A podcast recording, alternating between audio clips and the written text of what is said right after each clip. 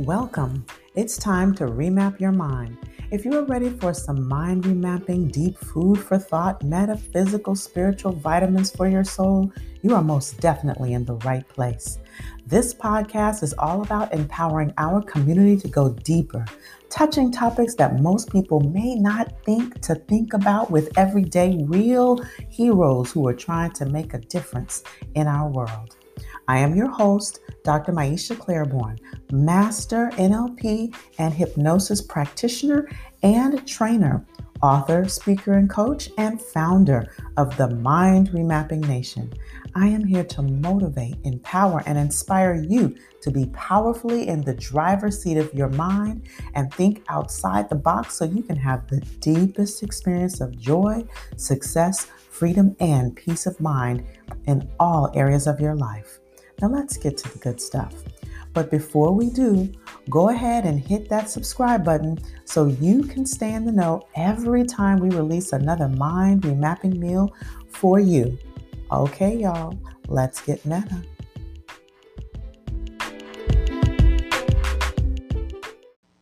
Good afternoon. Good afternoon.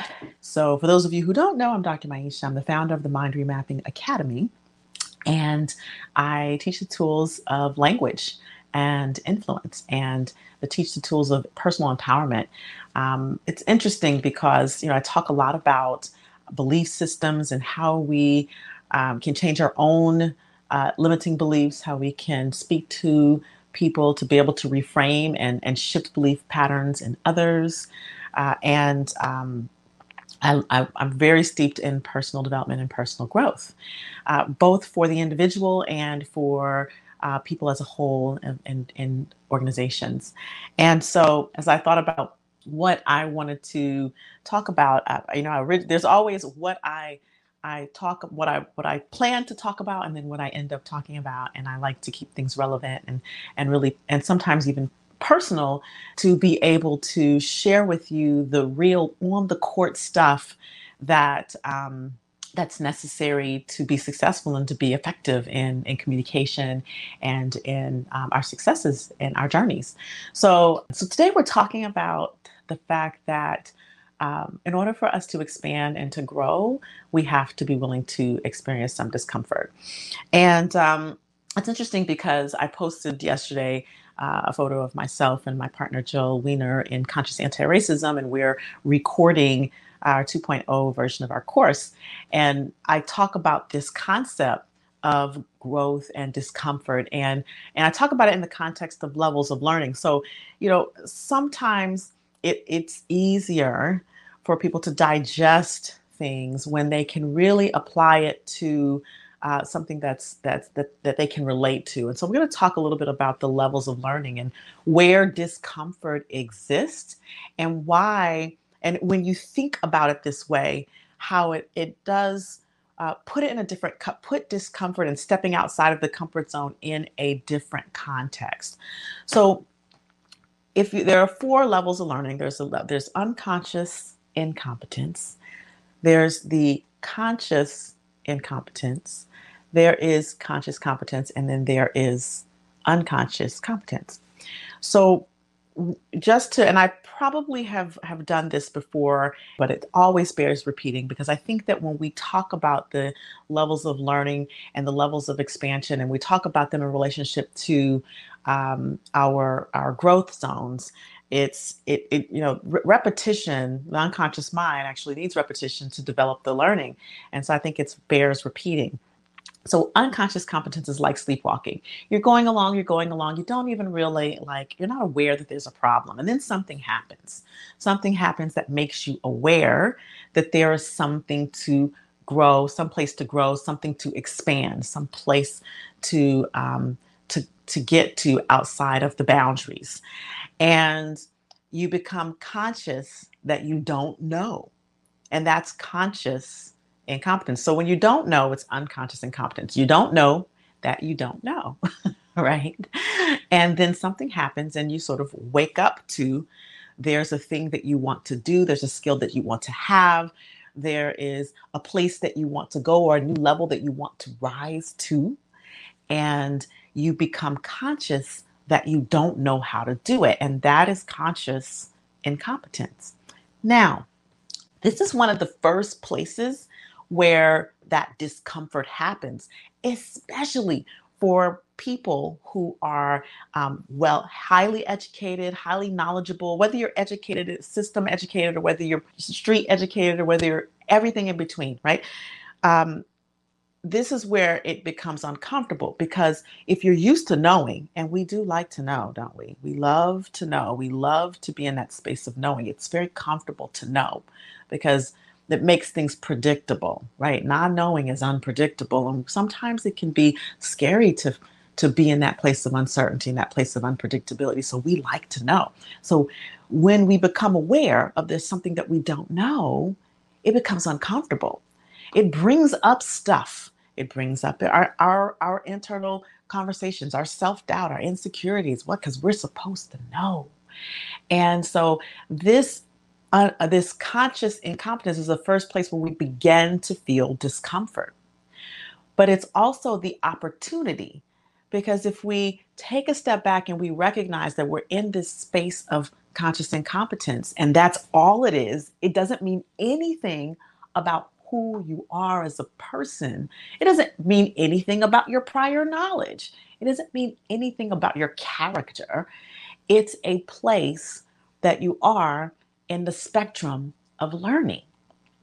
So then what happens is when you look at it from that perspective, it still may be uncomfortable, but you know what to do with it. And when you know what to do with it, you go and you find the tool, the coach, the program, the consultant, the whomever, the whatever you need, you find that um, thing that will help you to learn, right?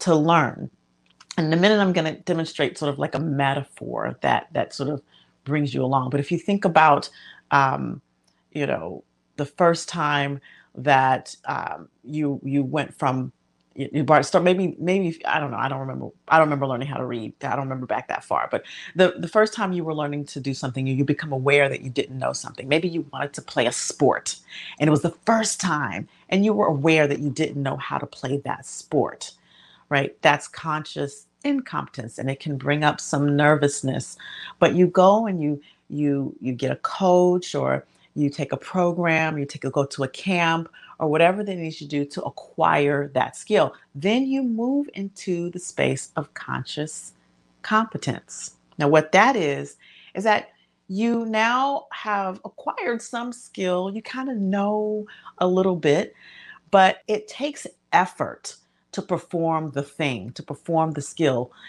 um, in a way that's workable. Now, I love to use the example of learning a language. So I, I speak Spanish, and I would consider myself at the level now, used to be more unconscious competence, but now more of a conscious competence. It's an efforting. I have to think in, to, in order to formulate the words and the sentences that I want to use. So if you think about if you if you speak more than one language, if you've ever learned a new language, once you know sort of the grammatical rules and you you sort of know a, a, quite a bit of a vocabulary, you can put sentences together, you still have to think in order to formulate the communication.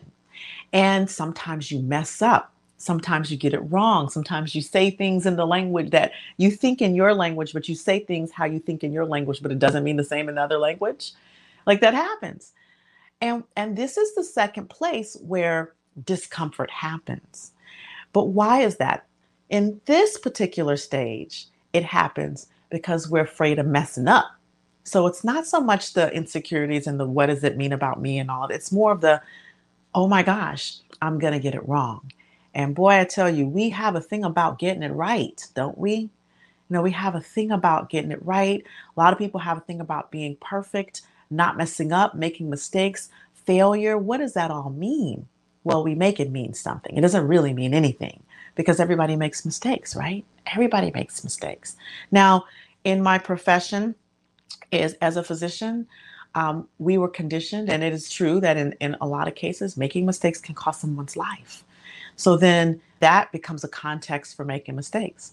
I imagine in many other professions, making mistakes can cost someone their life or their livelihood.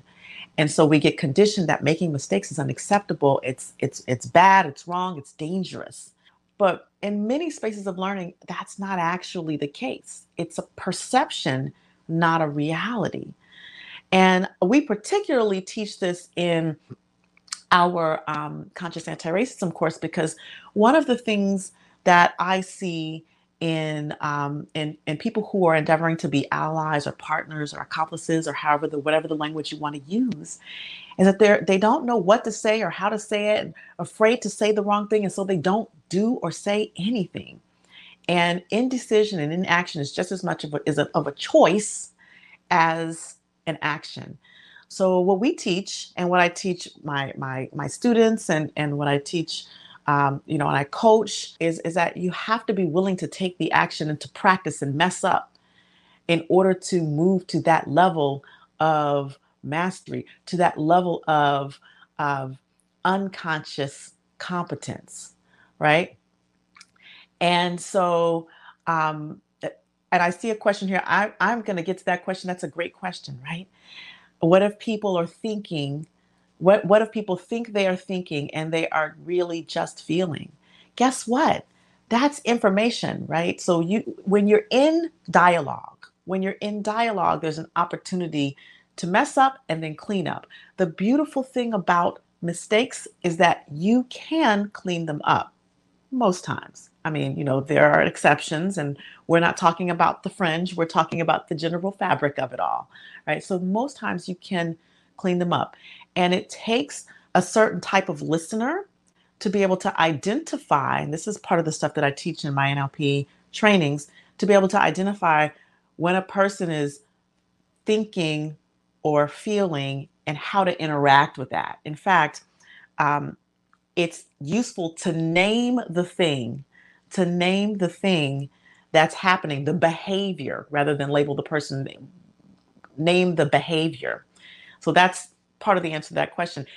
And if we're not willing to make the mistake of actually doing the action, we will never reach that that proficiency, that mastery that will take us to the unconscious competence. So let's let's take an example. This is a common example for anyone who has children you know, I talk a lot about kids because I got my boy um, who's seven, a, a toddler. Think about a toddler learning to walk, right? If a toddler doesn't try to walk, well, they'll never learn to walk. If they fall, if they're then they won't they will never get up. But you know toddlers they they walk they stumble they don't do it quickly, you know they look kind of funny when they're walking actually quite adorable but they look a little funny when they first start walking. They fall down they pull back up they try again and before you know it they they build the muscle.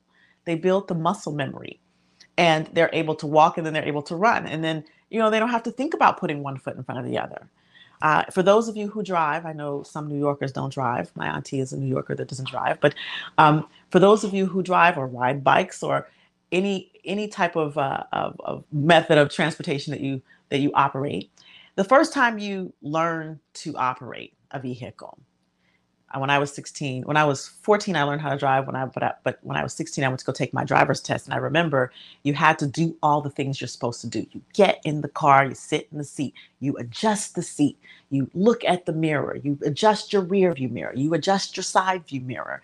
You know, you put your um, your steering wheel at the place where it's supposed to be.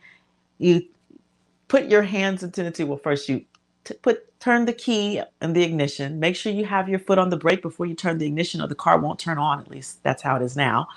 Then, before you drive, you have to remember to put your hand on the gear and shift, and then put your foot on the gas and then go. There's all these various steps that we would think about when we first learn how to drive. However, when for those of you who drive cars or same thing if you learn how to ride a bike. You get on you have to you sort of put one foot on the pedal you got to figure out how to push off and try to find that balance and you're wiggly and you're wiggly and then sometimes you fall off the bike. I mean i know i fell off the bike a whole bunch of times we're learning how to ride a bike. And then you hit that balance point. Once you know how to drive a car for those of you who've been driving for years now what do you do? You get in the car and you go through all the steps but you do it unconsciously and you drive but first, before you could get there, you had to think about it. You had to practice it. You had to be willing to make mistakes. So, this is a critical thing in our growth and our development in communication in interaction with one another. Now, I, these are some very mechanical examples, but if you think about if you map this on in your life, whether it be in being in relationships, in if it's in your you know, work, uh, in communication with your employees or your managers. I had a um, a client today I was speaking with that you know I was sharing with her some new ways to new language and some new ways to interact with a, a person that she was leading that was a difficult um, employee right some new ways of naming the behavior but it was uncomfortable because she had never done it that way before and so if you're willing to step through be in that exist and accept that conscious incompetence for the moment so that you know where to look to learn the skills that you need to learn. And then if you're willing to be once you start to learn those skills if you're willing to be in the discomfort of conscious competence, you know, messing up, falling down, getting back up, falling down, getting back up, then what you'll end up with is the proficiency to be able to move into unconscious competence, which is lead, leads to mastery. Now, there's a common pitfall in that space of unconscious um, competence is that we get comfortable there we get comfortable and like we've arrived. But when you reach that level of unconscious competence, it's an opportunity to then look at again where you're consciously incompetent, to further develop yourself, to look to see. And that's not to always go looking where something is wrong. Let's distinguish that. It's not like looking for well what's wrong or what what am, what am i missing right we, want to take the i out of it it's like okay now that i've developed the conscious the unconscious competence to be able to do this skill let's dig a little deeper and see what's next and that sort of comes back full circle to something i shared in a post earlier it was the last week about having a beginner's mind always be willing to go back and evaluate and have a beginner's mind right? Because when you keep a beginner's mind, no matter how much work you do, no matter how knowledgeable you are, no matter how highly educated you are, no matter how skilled you are, how long you've been doing something, when you are always in the awareness that there's something to learn, then you have the opportunity to expand beyond the boundaries. And that transformation zone, that growth zone, that's beyond the boundaries of our comfort, right? So we have our growth, our comfort zone, then we have our learning zone, then we have sort of this this growth zone. And that growth zone is where the mastery happens, but it's not always comfortable. So I invite you, I invite you this week to look and to see where are you allowing yourself to where are you afraid to be consciously incompetent. What are you making conscious incompetence mean, right? Where are you stuck in the area of becoming consciously competent? What are the places where you're stopped and what are you making that mean? I think when you begin to examine, when you begin to examine um, the conversations in, that you're having in your head about being in that space of the unknowing or the conscious incompetence and about what it means to mess up or make mistakes in that realm of, of conscious uh, competence, when you begin to examine the conversations in your mind, and re- you'll realize that these are all things that you're most likely either telling yourself or that you've been conditioned by the outside environment, i.e., like corporate uh, medicine is is a place where a lot of conditioning happens. Society, media, you know, all of these places, social media, all these places are are conditioning us to be afraid to, and to to be in inaction, to make the the choice of inaction, and we we need to begin to examine and re-examine our spaces of our spaces of um, the spaces of our mind, our spaces of thought and and really dig deeper to look at what are we making up so that we can expand and we can really go beyond the boundaries of our comfort zone and take our lives to the next level. So that is it. That's what I wanted to say today. Um, really invite you to, to take a look at that. If you, of course, feel like that you want to explore this more deeply, I do one on one personal transformation work. You're welcome to reach right out to me on whatever platform you're listening on. so, with that said, you all have a wonderful rest of the day. And I look forward to hearing feedback on how it's going in those zones of unconscious, in those zones of conscious incompetence and conscious competence leading to unconscious competence. Have a blessed day.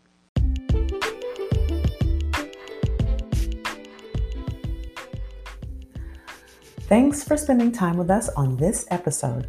We hope you enjoyed this one as much as we did. Remember to go ahead and hit that subscribe button so that you can be notified every time we release a new episode. Also, this is truly a movement for us, and I'm committed that this message reaches the masses. However, I am clear that it is you, our listeners, who help us to grow. So if you like this podcast, I would love and appreciate if you'd let us know. Leave a review on your favorite podcast platform and then share it with just three of your friends. We want to expand our reach and bring transformation to all of our brothers and sisters out there who are still seeking more freedom, purpose, and peace of mind in their lives. And finally, if you want to learn more about how to join our community, it's simple. Go to www.mindremappingnation.com. And if you're interested in learning more about NLP and hypnosis and how you can learn and train with us, consider looking at our upcoming classes. You can read more about that at remapmymind.com or schedule directly if you want more deep work at remapmymind.today. As always, we love and appreciate you, and we look forward to seeing you on the next one. Namaste.